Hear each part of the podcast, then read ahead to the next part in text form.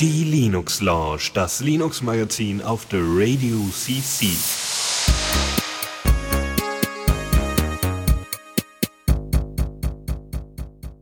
Einen wunderschönen guten Abend hier auf der Radio CC zur, ja, nicht Primetime, sondern zur Linux Lounge. Es wird mal wieder Zeit.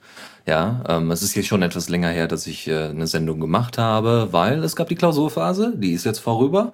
Und somit können wir diese Woche richtig losstarten, beziehungsweise die nächsten drei Wochen. Weil der wette Lukas ist netterweise für mich eingesprungen vorletztes Mal. Und da wurde es dann auf jeden Fall mal wieder Zeit, dass ich jetzt dann eben die nächsten drei Wochen mache und da wird sicherlich der eine oder andere nochmal dabei kommen. Ja, ob es jetzt Tuxi ist oder vielleicht, ja, Philipp wird wahrscheinlich keine Zeit haben, der ist derzeit verhindert. Aber es werden sicherlich noch andere Moderatoren hier auftauchen. Nur heute nicht. Heute ist Monolog Day und da äh, schauen wir doch mal, was wir da machen können. Neues aus dem Repo. Und da haben wir unter anderem heute OnCloud 8. OnCloud 8 ist veröffentlicht worden. Das ist sehr schön. Das habt ihr sicherlich alles irgendwie mitbekommen.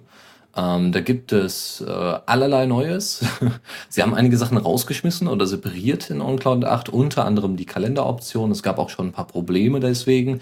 Ich habe da ähm, in die Show Notes kommen auf jeden Fall zwei Links, äh, was Erfahrungen mit dem OnCloud Update von 7 auch auf 8 angeht. Und ähm, ansonsten äh, sieht, ich schau noch mal, ob das so läuft. So, gut. Okay, dann äh, versuche ich das mal hier ein bisschen lauter zu machen. Ähm, also, OnCloud 8 ist, äh, ist echt cool geworden, weil sie arbeiten ja auch ordentlich stringent daran. Sie haben unter anderem Federation jetzt stärker mit eingebaut, also wirklich, dass man äh, quasi äh, shared Folder, also äh, geteilte Ordner auf einzelnen Installationen haben darf oder Instanzen haben kann ähm, ohne dass es irgendwie größere Probleme gibt. Ansonsten äh, eigentlich äh, nicht so wahnsinnig viel. Äh, also was heißt nicht so wahnsinnig viel? Natürlich unter der Haube wieder jede Menge äh, ist passiert. Ähm, wie gesagt, es gab Probleme bei den Updates, wie man das halt so kennt. ähm, man kann mal kurz gucken. Was haben wir noch? Ja, wie gesagt, ja, responsive Design sind so ein bisschen mehr drauf eingegangen. Ähm, Kalender ist wie gesagt draußen. Ähm, der, den haben sie separiert, auch die Kontakte haben sie separiert, die muss man eben wieder aktivieren als einzelne App. Das heißt, wenn ihr ein Update macht, äh, wundert euch nicht darüber, dass ähm, dass auf einmal irgendwie eure, eure ganze Kalendergeschichte alles raus ist. Das könnt ihr einfach wieder hinzufügen und dann sind alle eure Informationen wieder da, die ihr vorher auch hattet. Also ist nichts verloren, äh, außer ihr löscht irgendwie die, die Datenbank. Aber ähm, ansonsten einfach mal ausprobieren und äh, ja, und Cloud musste mal erwähnt werden, dass es eine neue Version gibt. So, gut, jetzt kommen wir zu wichtigeren Dingen und zwar Roundcube. Ja, Roundcube ist ein Web IMAP, IMAP Client, ja, für euer E-Mail-Postfach und damit ihr das schön im Web sehen könnt. Wir benutzen das unter anderem an der Uni. Ähm, natürlich in leicht modifizierter Form, ist nicht so ganz super, weil unser Rechenzentrum da auch nicht so ganz drauf ist. Aber ähm, es lässt sich gut benutzen, ist sogar unter GPL Version 3 lizenziert. Und ähm, man kann jetzt mit der neuen Version Unfassbares machen. Die neue Version ist 1.1. Ähm, mehrere Ordner durchsuchen. Ja, das wird endlich Zeit, dass man mehrere Ordner durchsuchen kann. Das kann ich in Evolution auch übrigens. äh, ich kann Bilder in HTML äh, hinzufügen, weil es jetzt eine neue Version von TinyMCE, das ist ein Editor, nämlich die 4.1er Version gibt. Es gibt mehr Zugang äh, in Form von Barrierefreiheit und was nicht mehr unterstützt wird, ist äh, Internet Explorer 7 und 8. Wer das auch noch benutzt, der ist ein wandelndes Sicherheitsleck. Es gibt aber tatsächlich noch die Möglichkeit, über ein Plugin, das, ne, das sich Legacy Browser nennt, äh, das wieder zu aktivieren. Also wer das unbedingt braucht, weil er besonders viele alte Instanzen von Windows hat, der kann das darüber machen kommen wir zu Loon OS, was ihr vielleicht nicht unbedingt unter dem Namen kennt, aber WebOS kennt ihr. Das ist damals von HP entwickelt worden, nee, von POM äh, entwickelt worden. POM wurde von äh, HP aufgekauft und HP hat später dieses HP Touchpad rausgebracht, was sie dann für 150 Euro rausgeworfen haben, so ungefähr, ähm, wo das WebOS drauf lief. Und das WebOS haben sie dann später ähm, quasi open sourced. Ja, Und äh, das Schöne ist, sie haben, die, da gab es dann auch eine Fork, so dass sich Leute mehr um das Open Web OS gekümmert haben. Und jetzt heißt es Loon OS und es gab jetzt auch in der Vergangenheit immer mal wieder ein paar Stable Releases. Sie versuchen ja vor allem erstmal die aufs HP Touchpad zu kommen und dann ordentliche stabile Versionen rauszubringen. Ähm, die derzeitige Loon OS Stable, die fast jeden Monat rauskommt, ist Americano, so heißt sie. Ähm, es gibt noch einige Bugs, unter anderem wirklich eine kritische Sicherheitslücke auf dem Touchpad, ähm, wo jede geschlossene Card, es gibt so Cards, so ein bisschen wie, wie, ähm, wie einzelne Windows, also so Fenster, und jedes Mal, wenn ihr diese Card löscht, dann äh, werden erstmal äh, 80 MB von eurem RAM gefressen. Ja, grundlos. Die gehen einfach verloren. Und das muss noch gefixt werden. Das wissen die Jungs, haben trotzdem aber, warum auch immer, einen Stable Release rausgebracht. Nicht so ganz verständlich, aber okay. Ähm, was es kann, ist es SMS empfangen und senden, auch zu mehreren Leuten. Dann mobile Daten sind von Be Beginn an aktiviert. Ja, die könnt ihr dann nachträglich ausstellen, aber das ist, wenn ihr das Ding sofort aufmacht, First Use, dann sind mobile Daten direkt an. Ähm, es gibt ein Splash-Screen für Apps, die noch nicht geladen sind. Das kenne ich unter anderem von Firefox OS. Wenn ihr da auf eine App geht und die ist noch nicht fertig geladen, also quasi die App muss sich noch aufbauen, dann dauert das einen Moment und kurz danach, also dann wird ein kleines Icon angezeigt äh, äh, und der Bildschirm komplett schwarz mit diesem Icon und dann kann äh, kurz danach kommt dann die eigentliche App, so dass ihr sie benutzen könnt. Ähm, das ist jetzt auch drin. Icons äh, werden an die Bildschirmgröße angepasst. Also wer hochauflösende Icons has, hat, äh, wird, das wird dann dementsprechend angepasst, damit man auch darum äh, tappen kann.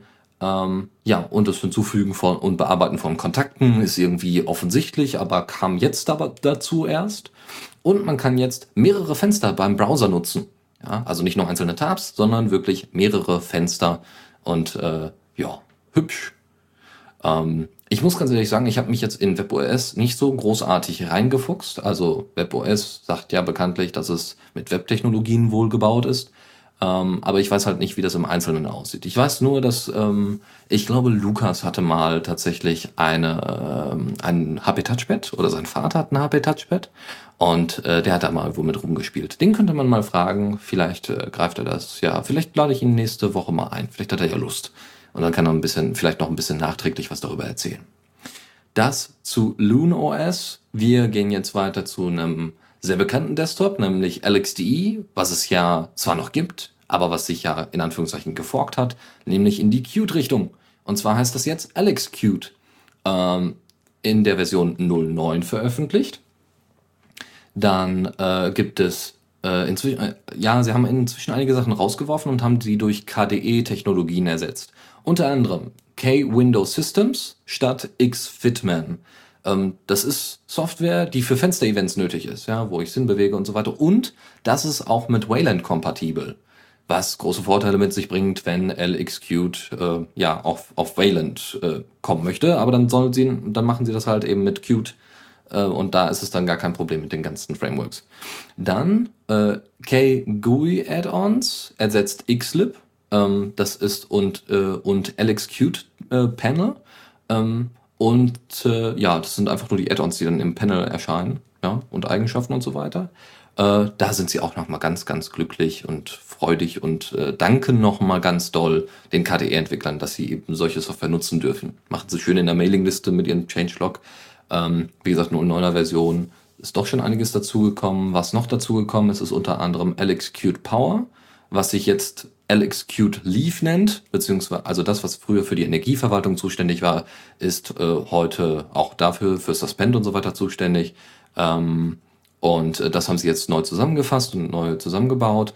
Und man kann jetzt auch den Panel Background ändern. Ja, also wenn ihr schöne neue eigene Hintergründe da reinsetzen wollt, könnt ihr das jetzt auch machen. Und es gibt zwei neue Themes. Einmal Frost, das ist so ein dunkles Theme. Und Amigo, was ein äh, flat, aber grünes Theme ist, wenn ihr das benutzen wollt ja, viel Spaß damit. Ähm, ich bin ja mal gespannt, wenn das mal fertig ist, ja, ob man das da, ob man, ob das in Zukunft auch auf einigen mehreren anderen Distributionen läuft und benutzt wird. So, Corora hat vorher wahrscheinlich keiner von gehört. Mir schwant irgendwie, als hätte ich schon mal angesprochen. Äh, zumindest kommt mir diese Art der, des Aussprechens irgendwie bekannt vor. Corora Version 21 mit dem wunderschönen Namen Darla ähm, ist eine Distro, die 2005 in, ja, sich das erste Mal formiert hatte und damals noch auf Gentoo basierte. Dann äh, haben sie dann so 2010 überlegt, ja, wir wechseln mal lieber, weil Gentoo ist dann doch ein bisschen komplizierter und haben dann einen Fedora Remix daraus gemacht. Und äh, sie will eine, äh, eine Distro sein, die für Anfänger, also Einsteiger als auch fortgeschrittene Nutzer sinnvoll ist. Fedora hat halt einige Probleme. Ja, ich habe das bei der damaligen Installation von Fedora auch gemerkt. Der, da, da ist das Problem, dass irgendwie abhängig, bestimmte Abhängigkeiten einfach nicht drin sind. Ja, es fehlt äh, teilweise an Software, auch wenn die äh, in sehr hohem Maße äh, aktuell ist. Aber es fehlt in man, einigen Bereichen an Software. Und das liefert jetzt Corora mit, indem sie einige Tools noch hinzufügen, die das einfacher machen. Aber zunächst. Desktops werden angeboten, Cinnamon, GNOME, KDE und Xface. Was ja nach Faldran, der letzte Mal die Sendung gemacht hat, nicht Xface heißt, sondern XFCE. Aber wie gesagt, da müsste man eigentlich nochmal nachgucken, ob das wirklich so ist. Ich weiß es nicht. Von mir aus kann ich auch weiterhin XFCE dazu sagen. Ähm, interessant sind, äh, dass sie eine lizenzierte Version, also dis äh, für die Distribution lizenzierte Version von Adobe Flash drin haben direkt. Ja, damit eben alles in etwas einfacher ist. Ähm, sie haben Firefox drauf, klar. Sie haben Chrome vorinstalliert, Google Earth. Das Google Talk Plugin, was ich nicht so ganz verstehe, aber das scheint wohl schon in Chrome drin zu sein. Ähm, RPM Fusion, Fusion was äh, nötig ist für Multimedia-Zeugs, ja, und für den ganzen äh, unschönen Kram.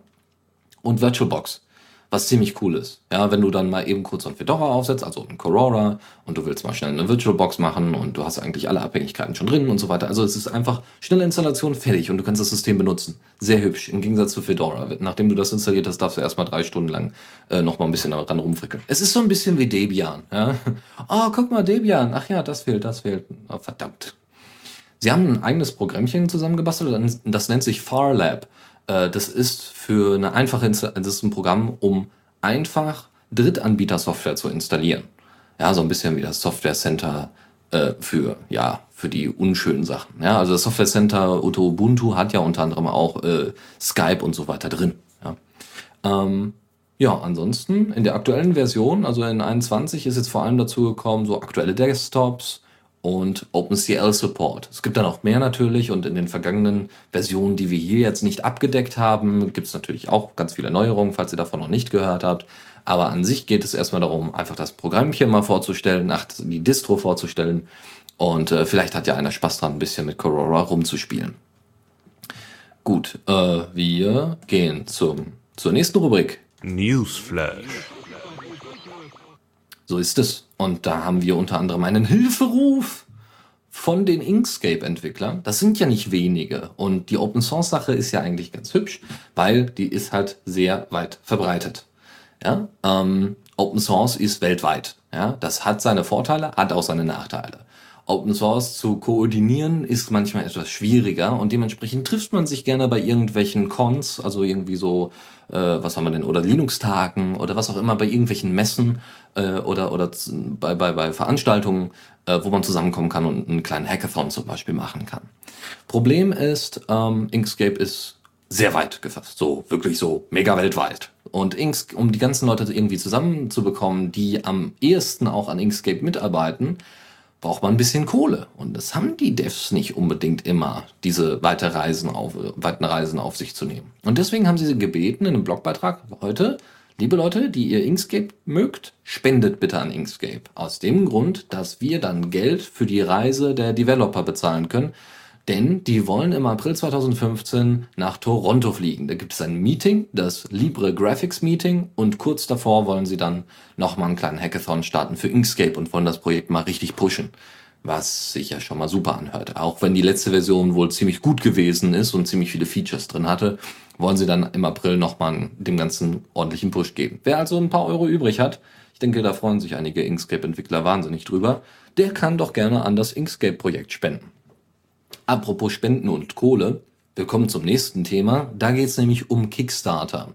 Bei Kickstarter gibt's äh, wieder mal ein neues Projekt, was nicht ganz uninteressant ist. Und zwar ähm, ein Open Source bzw. Open Hardware Tool namens SolarPad. Das ist nichts anderes als ein, als ein Akku, äh, der unter anderem aufgebaut ist nach der Tesla-Technologie, die ja auch ne, im Auto von Tesla ist, diesen, diesen E-Autos. Ähm, Diese Batterie wird halt gefüllt ne, mit Energie, mit Strom und äh, die wird natürlich mit Solarstrom, wie der Name es schon sagt, Solarpad, äh, wird sie gefüllt ähm, und hat dann noch irgendwie allerlei Krams, den man dran machen kann. Ja, also es gibt zum Beispiel so einen Umschnallgurt, den man an einem Rucksack befestigen kann. Es gibt die Möglichkeit, also das, äh, ja, es gibt die Möglichkeit, das ähm, an einen Gepäckträger dran zu machen. Äh, was hatten sie noch äh, für Möglichkeiten? Genau, man kann es, ähm, genau, es hat unten sogar ein, so, so, ein, so ein Gewinde für äh, Tripods. Also hier für die Kameraständer, ja, so dass ihr es überall hinstellen könnt und dann direkt in die Sonne halten könnt und dann nochmal schneller euren Akku laden könnt mit, äh, mit der Sonne. Das ist natürlich ziemlich cool. Ansonsten ist das Ding wasserresistent, was sehr schön ist. Ja, vor allem wenn man sehr mobil ist, ja, weil wofür will ich so ein Ding haben, wenn ich denn nicht unterwegs bin? Ähm, dann, ja, sie wollen 15.000 Dollar zusammenkriegen. Bisher sind sie bei 2.500. Wer also was übrig hat, kann auch da gerne mal hinspenden.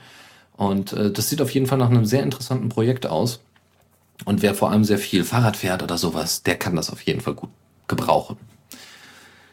So, dann, ich muss mal hier, ne, ich kriege hier keine Redepause, weil die Jingles sind ja so kurz. Ähm, dann gibt's wieder eine etwas größere News, mehr oder weniger. Und zwar gibt es ein neues Ubuntu-Phone, was angekündigt worden ist. Und zwar das Meizu oder Meizu MX4. Ähm, das wird das nächste Ubuntu-Phone na, äh, nach dem Aquaris E4.5, was ja vor kurzem veröffentlicht worden ist von Canonical und äh, Aquaris. Nee, Aquaris war es nicht. BQ war es. BQ, äh, die das gemacht haben. Ähm, ja, es soll im März, April vorgestellt werden, das MX4. Und äh, das kann man dann in Barcelona testen. Ähm, und in weniger als zwei Jahren, sagen die Canonical-Entwickler, soll endlich diese Desktop-Kompatibilität dazukommen. Kompatibilität, so. Schwieriges Wort. Diese, ähm, äh, diese Schnittstelle, dass ihr eben das Handy in einen Dock packen könnt und es gleichzeitig als Desktop-Rechner benutzen könnt. Das soll in weniger als zwei Jahren passieren. Ähm, und äh, Meizu könnte damit auch, ähm, ja, könnte da auch ein Partner werden. Aber das nur als Zusatzinformation. Viel interessanter ist, was eigentlich mit dem Vorläufer passiert ist, nämlich dem Ubuntu Phone, schon gerade erwähnt, Aquaris von BQ. die hatten einen sogenannten Flash Sale. Das heißt, die haben gesagt, so, ab jetzt könnt ihr kaufen und haben natürlich gesagt, ja, nur für die Zeit, ja, hier begrenzte Zeit und jetzt bitte kaufen. Das hat dazu geführt, dass die Leute diesen Server überrannt haben, auf dem man, auf dem der Shop war. das hat dazu geführt, dass der Server abgeschaltet werden musste. Das heißt, man hat diesen Flash Sale auf zwei Teile begrenzen müssen. Und nachdem dann eben quasi diese ganzen, ja, die DDoS-Attacke, weil Leute da bestellt haben, begrenzt worden ist, hat man dann beim zweiten Mal nochmal zugeschlagen. So, weswegen denn? Es gibt auch Zahlen dazu. Es gab ungefähr bei diesem ersten als auch zweiten Flash Sale gab es 12.000 Bestellungen pro Minute. Das ist jetzt kein Pappenstiel, auch für eine gute Serverinfrastruktur, aber das war schon sehr beeindruckend, dass so viel Interesse auch an dem Ubuntu-Phone dran war. Lag unter anderem sicherlich auch am Preis. 156 Euro hat das Ding gekostet. Das Ding hat eine 8, Mix, äh, 8 Megapixel Kamera, 1 GB RAM, eine Dual SIM und 8 GB intern hübsch, ja. Nichts Großartiges, aber hübsch. Und natürlich 4,5 Zoll, weil es heißt ja Aquarius E 4,5. Ja, beim zweiten Flash Sale hat es dann dazu geführt, dass innerhalb, nach, äh, dass innerhalb von 10 Minuten einmal der komplette Sale beendet werden musste, weil es einfach keine Telefone mehr gab. Die haben einfach alles weggekauft beim zweiten Flash Sale innerhalb von 10 Minuten, was ziemlich extrem ist. Ähm, ansonsten, ja, ist das nur, also ist Canonical in die Richtung nur zu beglückwünschen. Ähm, weil ich persönlich, ich habe tatsächlich überhaupt kein Interesse am Ubuntu-Phone gehabt. Muss ich äh, ernsthaft zugeben, weil es ist, weiß ich nicht, ich habe mir ja jetzt äh, vor kurzem Selfish OS geholt. Das kommt auch hoffentlich morgen, sagt zumindest mein werter Paket, äh, Paketbetreiber. Mal gucken. Äh, und äh, da werde ich dann sicherlich auch mal ein paar Jolla-News in Zukunft mehr mit einspeisen, wenn da auch Interesse besteht. Ja, also wenn ihr zum Beispiel irgendwie Tipps habt, wenn ihr selber einen Jolla habt Oder wenn ihr mehr über Jolla erfahren wollt, dann schickt uns einfach eine Mail, ja, oder schickt uns ein Thema oder schickt uns, also allgemein, nicht nur für Jolla, sondern grundsätzlich könnt ihr uns Themen schicken. Ihr könnt uns auch gerne Blogs schicken. Wenn ihr einen eigenen Blog habt, wo ihr sehr oft über Linux äh, ähm, postet und so weiter, schickt uns den zu. Ja, und wir überlegen uns dann natürlich, ob wir den mit einfließen lassen, aber die meiste Zeit sind wir immer froh, wenn wir irgendwie neue Linux-Blogs äh, haben. Ja, und wenn ihr irgendwie so eine eigene Unterkategorie bei euch im Feedreader habt, dann schickt uns einfach von mir aus alle äh, Feeds, die irgendwas mit Linux in Anführungszeichen irgendwas, sondern eben so themenbezogen, dass wir das hier verarbeiten können, äh, zu tun haben und dann gucken wir mal, ob wir das, äh, ob wir da ein paar von übernehmen können. Wir kommen zu Mozilla. Ja, ich bin ja ein kleiner Mozilla-Fanboy, weil ich mag den Firefox so sehr und ähm, naja, es gibt halt auch einige Leute, die da durchaus gegen sind. Ähm, ich habe die News jetzt mal von einem Blog und versuche dementsprechend auch immer mehr Blogs einzubinden und weniger so die großen Heise und so weiter zu berücksichtigen, also zu berücksichtigen, ja, aber weniger zu verlinken. Dieser ist jetzt von knetfeder.de. Ähm, der hat eine News veröffentlicht, dass Mozilla in Zukunft die Firefox Add-on-Entwickler in der Form begrenzen möchte, dass es nur noch signierte Add-ons gibt, die installiert werden können. Heißt, man muss quasi verifizieren, dieses Add-on ist sicher und man kann halt nicht jedes Add-on, was irgendwo im Internet rumfliegt, nicht jede äh, XPI-Datei einfach reinziehen, äh, sondern man muss sie vorher verifizieren lassen von Mozilla und somit hat Mozilla quasi wieder so ein bisschen Monopolstellung oder versucht Monopolstellung zurückzubekommen. Auf der einen Seite bringt das natürlich Sicherheit, weil nicht jede Software installiert werden kann. Auf der anderen Seite bringt es natürlich auch einen mehr, deutlichen Mehraufwand für die Entwickler mit, so dass sich einige Leute einfach überlegen werden, ob sie weiterhin ähm, für Firefox Add-ons entwickeln. Und das war damals der große Kick, ja? Also Firefox mit Add-ons, cool und so einfach zu installieren, total geil. Und ich kann einfach losentwickeln und das dann online stellen ist nicht mehr. Ja, soll in Zukunft abgeschaltet werden in der Form, sondern soll halt nun, dass es verpflichtende Signaturen gibt, die gegeben sein müssen. Das ist natürlich nicht so schön. Unter anderem ist es nicht das einzige Problem, was Firefox hat ähm, mit den signierten Geschichten, mit den äh, verpflichtenden Signaturen, sondern sie haben ja auch den sechs Wochen Zyklus inzwischen ja bei Firefox eingebaut. Ja, je alle sechs Wochen kommt eine neue Firefox-Version, was ja für die Sicherheit auf jeden Fall ein großer Gewinn ist und auch für manche Features, die einfach so eingebettet werden. Aber für die Entwickler ist es natürlich ein riesen Mehraufwand. Die müssen alle sechs Wochen gucken, ob ihre App noch funktioniert, also ihr Add-on. Und das ist natürlich nicht besonders toll. Deswegen glaubt zumindest äh, der Betreiber von knetfeder.de, dass höchstwahrscheinlich viele Leute auf SeaMonkey umwechseln werden und da vor allem Add-ons entwickeln wollen.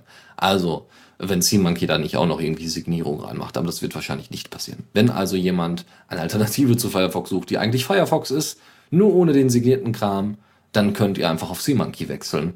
Ähm, es gibt irgendwie noch Pale Moon, aber äh, dazu gibt es erstmal jetzt nicht so viel Informationen.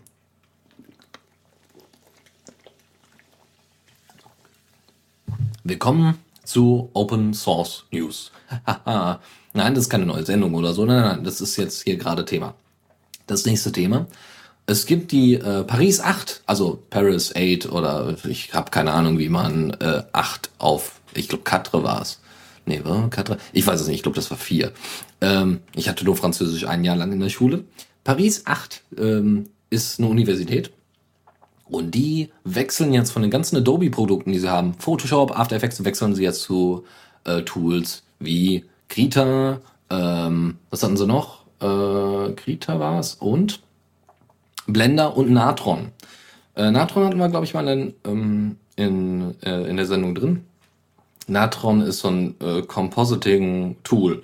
Ja, also ein bisschen wie After Effects. Oder es soll ein Ersatz für After Effects sein in vielerlei Hinsicht. Dass man eben Sachen anordnen kann und solche Geschichten.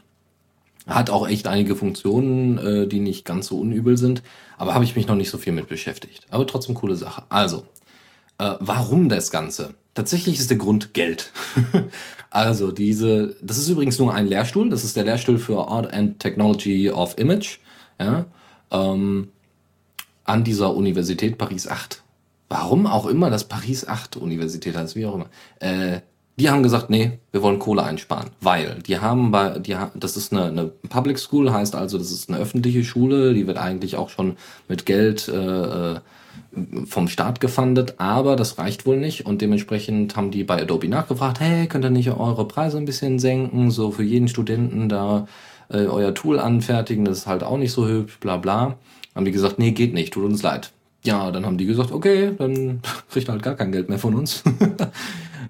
und äh, dann haben sie gesagt, okay, ähm, dann gibt's halt hier äh, jetzt Krita, Blender und Natron als Alternative. Krita als Alternative zu Photoshop, Blender als grundsätzliche Alternative für fast alles. Ja? Und weil, weil Blender haben sie wohl vorher schon eine Weile benutzt und Natron als Alternative für After Effects. Der äh, Typ, der das unter anderem umsetzt, hat äh, dann gemeint, ja, die haben drei Stunden lang erstmal Krita vorgestellt, den Studenten, um überhaupt so eine Einführung zu, zu bringen, ja. So, probiert mal aus, hier, das kann das Tool alles. Und sie haben bemerkt, wie viele Funktionen das Ding eigentlich hat und waren doch positiv überrascht. Klar muss man sich da umgewöhnen, meinte äh, der Organisator da, aber ähm, sie seien doch sehr beeindruckt gewesen, was das Tool alles so für Möglichkeiten mit sich bringt. Was ziemlich cool ist. Ähm, dann, äh, was noch? Äh, ja, es gibt äh, auch ein Netzwerk dieser französischen Schulen, die sich mit Animation und Co. beschäftigen und die planen auch grundsätzlich so ein ganzes Programm aufzulegen, dass sie eben äh, Krita, Blender und Natron vielleicht auch fanden. Mal gucken, ich würde mich freuen darüber persönlich und wahrscheinlich auch die Entwickler darüber. Ähm, ah, und dass sie eben versuchen, diese Tools wieder einzubetten bei sich im Unterricht, ja, und dafür auf die ganze verbreitete Programm, das ganze verbreitete Programm, zum Beispiel äh, Photoshop und Co. zu verzichten, was dazu führen könnte, dass Apple so ein bisschen an Boden verliert und auch Windows so ein bisschen an Boden verliert, weil du kannst ja auf jeden x-beliebigen Rechner das Ding ziehen. Ja, und auf manchen Linux-Installationen funktioniert halt Blender und Natron und Krita ein bisschen besser als auf äh, irgendwelchem portierten Kram, ja, für Mac OS X und äh, Windows. Wäre erfreulich. Mal schauen, wie das weiterläuft. Äh, ist sehr, äh, sehr interessant, vor allem wenn dieses Netzwerk da anschlägt. Ja, das war ja jetzt eine Universität, aber in diesem Netzwerk sind ja noch mehrere Universitäten und Lehrstühle. Ja, und wenn die sich dazu entscheiden, wir setzen das jetzt um, das haben die letztes Jahr im Juni gemacht, dann wird das eine richtig coole Sache und wird vielleicht als Vorbild, als Pilotprojekt auch sicherlich an unsere Universitäten geschwappt werden. Ich hoffe es zumindest. Ja, zeigt mal wieder, dass offene Software äh, oder Open Source Software und auch freie Open Source Software wieder beliebter wird und auch qualitativ durchaus mit einigen anderen Sachen mithalten kann. Sehr, sehr schön. Nebenbei bemerkt, kleiner Fun Fact für schönes Partywissen oder so. Dieses Ding ist, äh, die, die Webseite von Krita ist zusammengestürzt nachdem äh, dieser, dieser Workshop, diese drei Stunden abgelaufen sind mit Krita und Co., ja, wo sie, also diesem Workshop, wo sie den Studenten gezeigt haben, wie Krita funktioniert. Und da ist die Krita-Seite erstmal unter, äh, unter der Last zusammengebrochen, weil, weil sich dann, weiß ich nicht, wie viele Studenten dann gleichzeitig in den Foren getummelt haben und dann machte es flupp und das Ding war weg. Also es ist irgendwie so inzwischen die Zeit der großen Web-Flashmobs, ja. Plötzlich auftauchen und dann einfach mal die Seite down machen. Läuft. So, jetzt äh, sagt äh, Schmidtloch gerade hier im Chat, ähm, ob nochmal das Selfish OS Tablet erwähnt wird. Nein, tut mir leid, das habe ich leider nicht. Ähm, äh, das ist, ähm, das, das konnte ich leider nicht nochmal nachgucken, äh, was doch große Informationen war, hatte ich leider nicht berücksichtigt. Kriegen wir vielleicht in die nächste Sendung. Ich habe ja noch drei Wochen. Ich habe ja noch nächste Woche und übernächste Woche. Ähm, aber das, soweit ich weiß, ist es ja gefundet und im Endeffekt äh, müsste man jetzt gucken, wo man da die News noch rauskramt. Okay, ähm, was After Effects ist? After Effects ist, um, äh, nur als Erklärung, weil Deus gerade im Chat fragt, After Effects ist ein Programm, womit du unter anderem Special Effects machen kannst. Also du kannst zum Beispiel Lichtschwerter auf die jeweilige, also ne, ihr, habt, ihr haut euch dann mit Stäbchen, ja, nehmt das auf, also mit Stäben und könnt dann dort ein Lichtschwert drauf projizieren. Das ist ganz cool. Ähm, ansonsten, ja. So, dann äh, kommen wir zu Crunchbang. Ganz kurz nur, weil wir haben noch ein paar Themen, die noch weg müssen. Und zwar, die Entwicklung von Crunchbang wird eingestellt. Crunchbang war eine Distro, die äh, auf Debian basierte und relativ, äh, ziemlich, auf, ich glaube sogar auf Stable war. Ähm, die hatte OpenBox vorinstalliert, die hatte sehr, sehr, war sehr minimalistisch und äh, sah hübsch aus. Vielleicht ein bisschen äh, aufwendig für den einen oder anderen Nutzer, also für den Anfänger vor allem im Bereich Linux und Desktops und so weiter. Aber grundsätzlich ein cooles Tool, weil es vor allem auf sehr niedrigen, also sehr, sehr, sehr, sehr ressourcenarmen Rechnern gut lief, weil sehr, sehr viele Konfigur Konfigurationen dafür angepasst worden waren. Der Entwickler Philip Newborough hat dann gesagt, ja, also er beendet das ganze Projekt, ähm, weil er sieht keine Vorurteile gegenüber dem normalen Debian. Das war wohl in der Vergangenheit anders. Ja, da hat äh, Crunchbang wirklich eine Lücke gefüllt, von wegen Debian, oh, so viel Config ist dabei und so weiter. Ähm, brauchen wir alles nicht, das kann man doch alles anpassen. Und da sagte Philip Newborough, äh, pff, äh, nö, also da machen wir was Neues. Und jetzt sagt er, nö, das kann Debian jetzt auch inzwischen alleine. Aber er hat gesagt, äh, dass die Community sich dann äh, darüber im Klaren sein muss, wie das Projekt weitergeführt wird. Also weniger, ob jetzt Crunchbang komplett übernommen wird oder so, sondern ob die ganzen Community-Foren und so weiter noch offen bleiben sollen. Interessant ist, dass sich äh, wenige Sekunden gefühlt ähm, danach eine Fork gebildet hat, beziehungsweise ein Projekt, das sich Crunchbang Plus Plus nennt. Und das ist basierend auf Debian Jesse und sie wollen ebenfalls das User Interface sehr geschmackvoll gestalten. Ähm, sie, äh, derzeit basiert die Distribution auf NetInstall, heißt also, ihr braucht auf jeden Fall eine Netzverbindung, um das installieren zu können. Es wird ein neues GTK-Theme geben, es gibt ein neues Faenza Crunchbang, also ein neues Icon-Theme. Und die, ähm, der Vorteil, also warum Crunchbang doch, doch, doch noch sinnvoll sein könnte oder Crunchbang Plus Plus im Moment, ist vor allem, weil die Configs, die angepasst werden müssen, ein riesiger Aufwand ist. Ja, also das ist riesiger Aufwand, wenn du, du willst eigentlich einfach nur eine schnelle Distro haben, die aber trotzdem immer noch relativ aktuell ist und mit der du auch gut umgehen kannst und so weiter. Aber du willst halt nicht von vornherein erstmal gucken müssen, okay, welche Configs muss ich anpassen, damit das besonders äh, auf, auf niedrigschwellig läuft. Ja, weil nicht alles braucht man. Und äh, ja, da bin ich ja mal gespannt, wie sie es auch mit System D und so weiter in Zukunft umsetzen werden. Aber mal sehen. In die Richtung äh, entwickelt sich also auch wieder mal ein Open Source Projekt in andere Richtungen, wie man es vielleicht vorher äh, erwähnt hätte oder gedacht hätte. Es gibt auch Archbang und so weiter, da könnt ihr euch vielleicht auch mal, noch mal ein bisschen informieren, wenn euch das Thema noch ein bisschen mehr reizt. So, dann. Zockerecke. Mhm. Da haben wir zwei Spiele heute nur mal. Ich hätte noch mehr reinpacken können. Ich habe mich jetzt auf das Nötigste begrenzt und zwar From the Depths.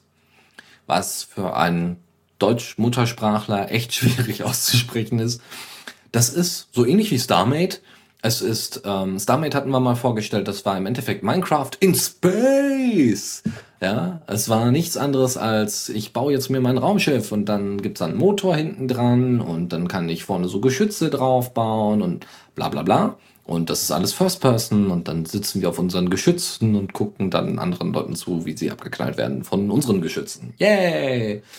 Naja, das gibt's jetzt auch in anderer Form, nämlich äh, deutlich mehr down to earth, wortwörtlich. Es geht nämlich tatsächlich um, ähm, um Krieg und Gefecht, trotzdem weiterhin, aber halt nicht in Space, sondern ganz locker flockig auf der Erde. Ihr könnt Kriegsschiffe bauen, ihr könnt Kriegsflugzeuge bauen, ihr könnt Kriegsmaschinerie bauen und solche Geschichten. Da sind auch echt geile Sachen entstanden, unter anderem äh, so große, ähm, große Quietscheentchen, die aus ihren Augen Laserstrahlen schießen können. Ist das nicht cool? ähm, ja, StarMate zum Beispiel im Vergleich hatte da ziemliche Probleme, Probleme, was die Baummechaniken angeht. Also das war nicht so fluide, das, das funktionierte nicht so ordentlich. Und vielleicht kann From the Depth das ein bisschen besser machen. Ist wie gesagt First Person und ist derzeit als Early Access auf Steam.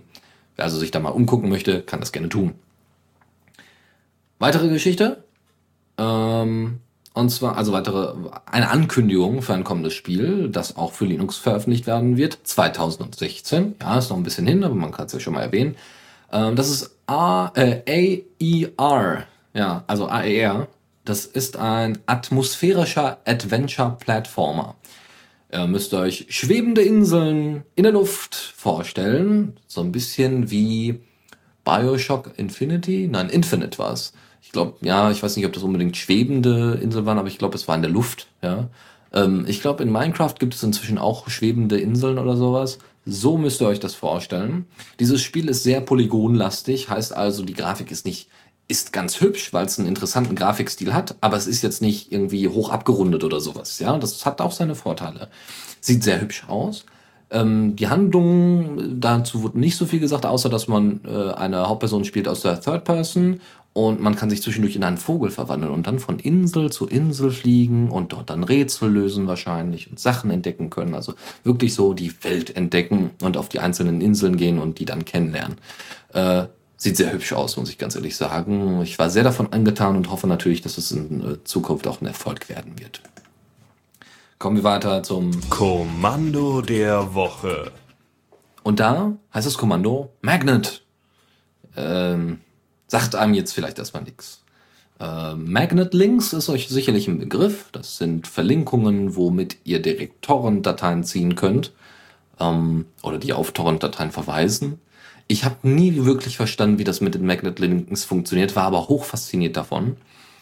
Ist auf jeden Fall eine coole Sache. Magnet ist, wie gesagt, ein Kommando, womit ihr ähm, Ergebnisse von Torrent-Aggregatoren innerhalb eures eurer, ähm, eures Command-Line-Interfaces angucken könnt, was viele Vorteile hat, weil ihr nicht mehr auf die Seiten selber gehen müsst, sondern ihr könnt euch dann die Ergebnisse von den äh, Aggregatoren selber angucken und Sachen runterladen. Das ist eine Funktion, aber nicht nur Sachen runterladen, ihr könnt sie auch streamen. Ähm, und zwar gibt es ein Tool, das nennt sich Peerflix. Das ist auf Node.js-Basis, glaube ich. Das könnt ihr euch zusätzlich noch dazu installieren und ihr habt dann die Möglichkeit über Peerflix dieses Ding auf euren Rechner zu streamen. Ja, und das könnt ihr mit Magnet, äh, Magnet ansteuern. Das ist eine ziemlich coole Sache, wenn man eben nicht alles erstmal runterladen will, sondern es wirklich nur gestreamt haben möchte. Coole Sache. So, dann, weiter geht's. Äh, ach so, genau, das war übrigens das Kommando der Woche. Und jetzt kommen wir zu den Tipps und Tricks. Nicht zu vergessen haben wir hier erstens einen Link-Tipp. Und zwar, wie man Live-Radiomitschnitte äh, mit Curl, Amplayer und Co., also es gibt noch ein paar Tools, die ihr dafür benötigt, wie ihr die aufnehmen könnt. Ja? Wenn ihr also mal beim WDR oder bei, beim BR oder sonstigem Radio eures Missvertrauens ähm, reinhören wollt und Sachen aufnehmen wollt, könnt ihr das gerne tun. Das könnt ihr dann damit machen. Da gibt es einen kompletten Blogbeitrag zu. Bei uns braucht ihr das nicht machen, weil erstens gibt es die ganzen Songs, die so, äh, die wir spielen, gibt es online und werden meistens noch nachträglich verlinkt nach den Sendungen. Ansonsten kann man danach suchen, wenn sie im Autostream sind. Und unsere Sendungen werden sowieso veröffentlicht. Ihr braucht bei uns nicht mitschneiden. Äh, meistens sind die nachträglichen, also die Sendungen nach der Sendung, nach dem Livestream, sowieso besser, weil sie doch mal geschnitten worden sind oder noch mal ein bisschen verbessert worden sind. Äh, steigert den Hörgenuss. Dann, äh, nächstes Thema ist KeySync.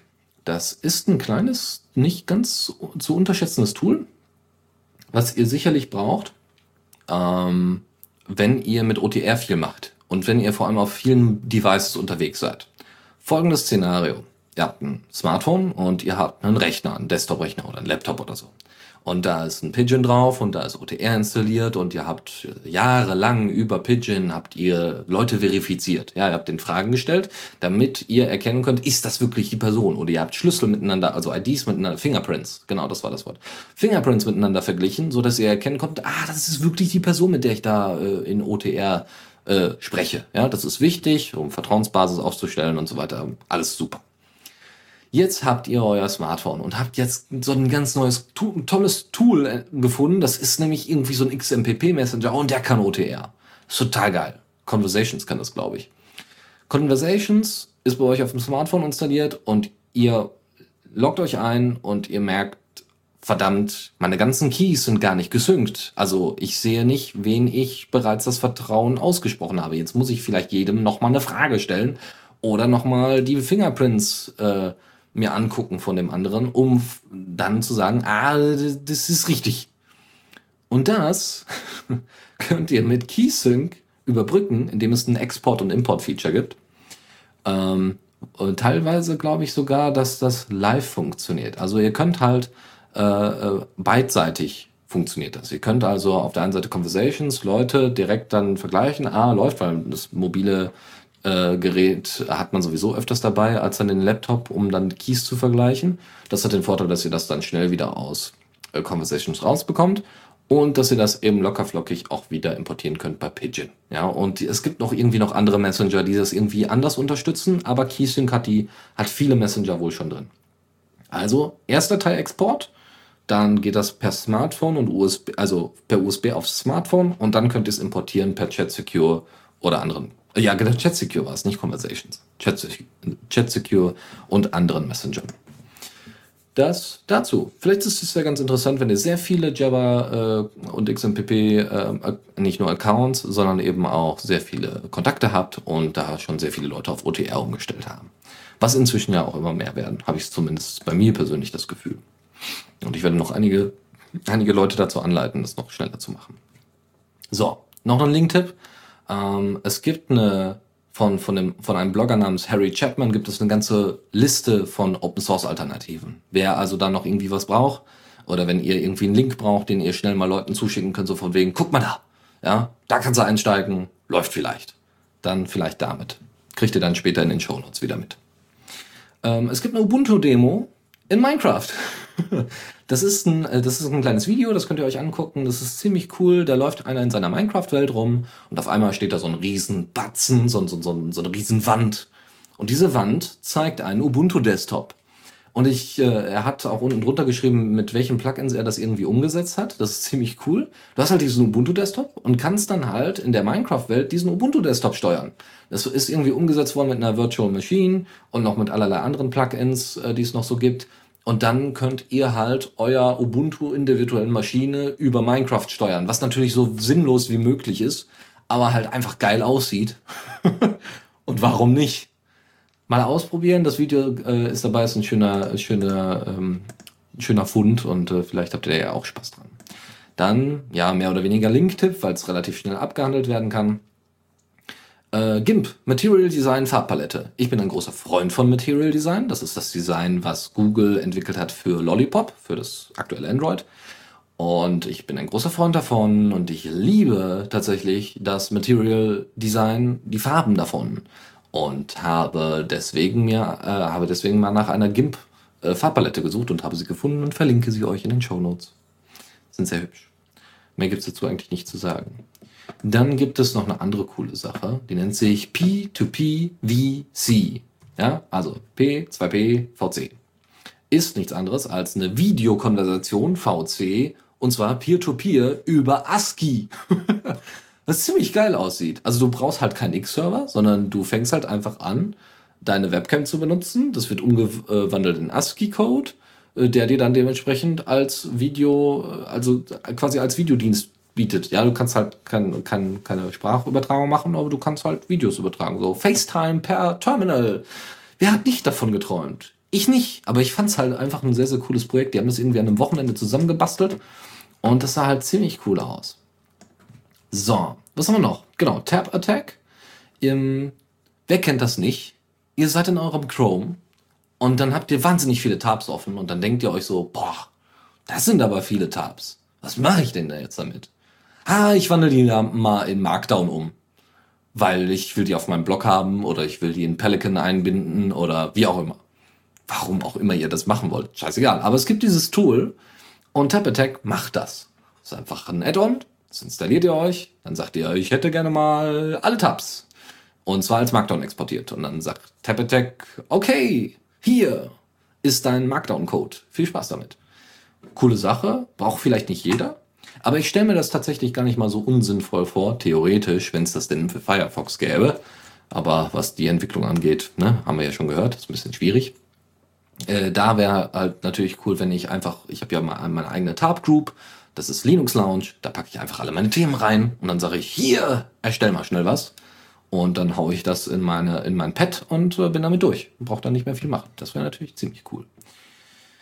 So, dann kommen wir zu etwas, äh, naja, es soll auch nur ein kurzer Verweis sein, ist aber eine ziemlich coole Sache. Julia Base. Julia Base ist ein kleines Programmchen, womit ihr unter anderem, ja, damit könnt ihr, äh, wenn ihr wissenschaftlich arbeitet und ihr habt irgendwie Experimente gemacht, Umfragen gemacht oder sonst irgendwas, dann könnt ihr dieses Tool verwenden, das ist auch online, um eure Leute damit zu organisieren. Also ihr habt jetzt eine Umfrage gemacht, ja, sei es jetzt in den Sozialwissenschaften unterwegs, ihr habt jetzt eine, ähm, habt jetzt eine Umfrage gemacht äh, oder, oder eine, eine Erhebung, ja, und dann wertet ihr alle diese Daten irgendwie, wertet ihr alle diese Daten über Julia Base aus.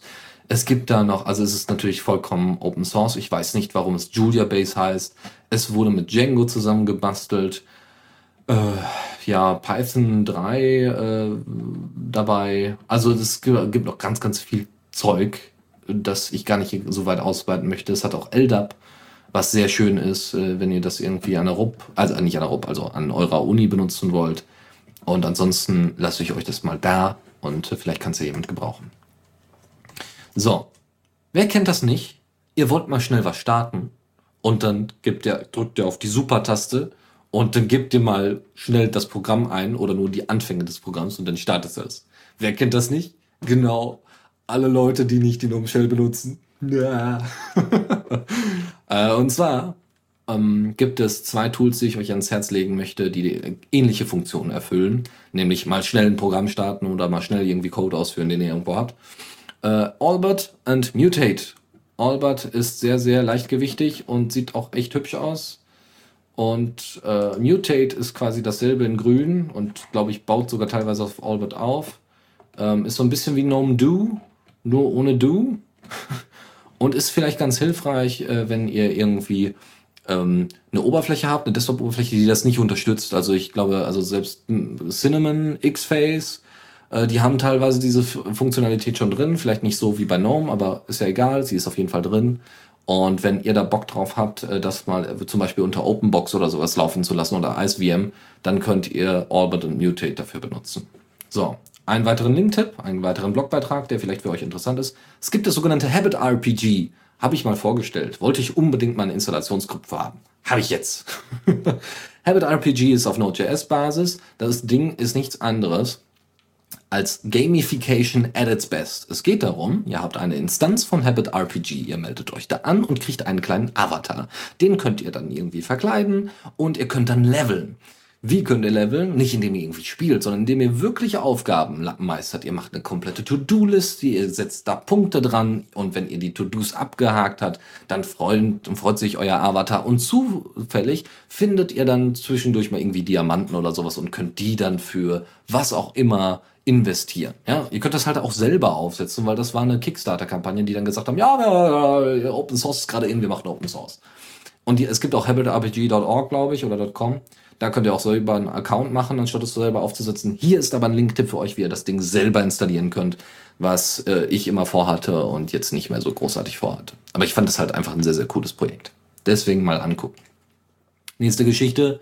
CMD Docs ist auch kein schlechtes Tool, ist auch wieder Markdown. Es geht darum, dass ihr ähm, dass ihr selber euch eine äh, Dokumentation anfertigt für euer Programm, was ihr gerade bearbeitet oder für, für euren Server, den ihr gerade anlegt. Das könnt ihr in Markdown machen, das könnt ihr, äh, das ist mit Git verknüpft, dieses CMD-Docs, was ziemlich cool ist. Ihr könnt also dann eben sagen, ja, ich habe jetzt hier mein, meine Dokumentation und jetzt mache ich hier irgendwie eine Unterkategorie und da schreibe ich jetzt in Markdown XY rein.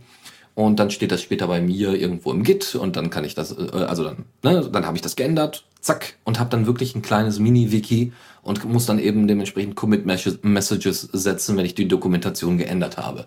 Hat seine Vorteile, weil man Änderungen nachvollziehen kann und äh, ne, vielleicht dann weiß, warum, warum man Sachen geändert hat. Das ist immer sehr hilfreich so im Nachhinein. Das dazu. Andere, auch nur ganz kleine Erwähnung ist Feed Diasp. Das ist nichts anderes als ein Tool, um Feeds abzugreifen, RSS-Feeds und die auf Diaspora zu spulen. Äh, guckt euch das mal an. Es gab schon SS2 Diaspora und äh, RSS2 Diasp und so weiter. Und Feed Diasp ist die Basis äh, für ein größeres Tool, was noch irgendwie ein Frontend hat und so weiter. Ich werde mir das auch mal angucken. Ich finde so, solche Sachen auch immer sehr interessant. Äh, vielleicht ähm, kann man mal so einen Pod bauen, der wirklich irgendwie so zwei Sachen miteinander verknüpft. So what? Ähm, ja, letzte Sache die eigentlich nicht großartig neu ist oder sowas, aber die man mal wieder sagen darf. Es geht wieder um Hilfe, wenn ihr mit GIMP oder am besten, nee, mit GIMP nicht, wenn ihr mit Inkscape gut klarkommt und gerne Icons baut, die sehr kontrastreich sind, dann ist diese Aufgabe was für euch. GNOME braucht Hilfe beim Icon Pack. Es gibt äh, ein Icon Pack, das extra Hochkontrast Icons anbietet für Leute mit Sehbehinderung in jeglicher Form. Das hat das ist total super, ja, dass sie da so behindertengerecht vorangehen. Fantastisch. Brauchen aber Hilfe dabei, weil noch immer nicht alle Sachen fertig sind. Und wenn ihr da Bock drauf habt, dann könnt ihr da ein paar SVG-Files äh, erstellen. Es gibt eine komplette Liste, was alles abgehakt werden muss, welche Tools schon abgehakt sind und welche nicht und welche überhaupt irrelevant sind, dass sie irgendwie größere Icons oder ne, spezielle Icons bekommen. Und dann könnt ihr euch das angucken. Es gibt auch einen kleinen Guide zu, der aber derzeit nicht erreichbar ist. Das ist natürlich auch super, ja, weil da jemand seine Webseite umgestellt hat und äh, da bei den Docs nicht nachgeguckt hat. Aber der kann sich dann da bei dem Maintainer melden und das Ganze umsetzen. So, jetzt schaue ich nochmal, ob es irgendwelche neuen Sachen gibt. Also Chat Secure macht auf jeden Fall OTR, das weiß ich. Äh, es gibt noch PGP oder sowas, was, was sie, glaube ich, auch noch unterstützen. Hm. Und ansonsten ähm, hoffe ich mal, dass die Sendung trotzdem gefallen hat. Wir sind tatsächlich jetzt schon durch mit den Themen. Ich hätte natürlich noch Massen, aber ich wollte es etwas kleiner halten und ich hoffe, äh, euch hat diese erste Sendung nach einer längeren Pause jetzt meinerseits zumindest gefallen. Äh, vielleicht hören wir uns demnächst wieder, höchstwahrscheinlich, weil nächsten Montag bin ich wieder hier. Dann sitze ich hier rum und lese ein paar Themen vor. Und wenn ihr Bock habt, dabei zu sein, könnt ihr das gerne tun. Wie gesagt, wenn ihr Vorschläge habt, Kommentare oder sonst irgendwas, gerne Kommentar at the Radio CC oder Dennis at the Radio CC per Mail, per Diaspora, theoretisch auch per Twitter, ja. Da werde ich es aber nicht unbedingt sehen. Ähm, dann Schmidtlauchs, also Trolli Schmidtlauchs äh, Beitrag von wegen Jolla Ta äh, Tablet werde ich dann hier schon mal mit reinpacken und dann hört ihr dazu nächste Woche mehr. Dann wünsche ich euch noch einen schönen Abend und wir hören uns demnächst wieder. Vielen Dank fürs Zuhören. Die Shownotes findet ihr auf theradio.cc zusammen mit dem Mitschnitt und dem RSS-Feed der Sendung. Solltet ihr Ideen oder Themen für uns haben, dann schreibt uns einfach an kommentar at theradio.cc. Wir freuen uns immer über konstruktive Kritik zur Sendung. Bis in einer Woche.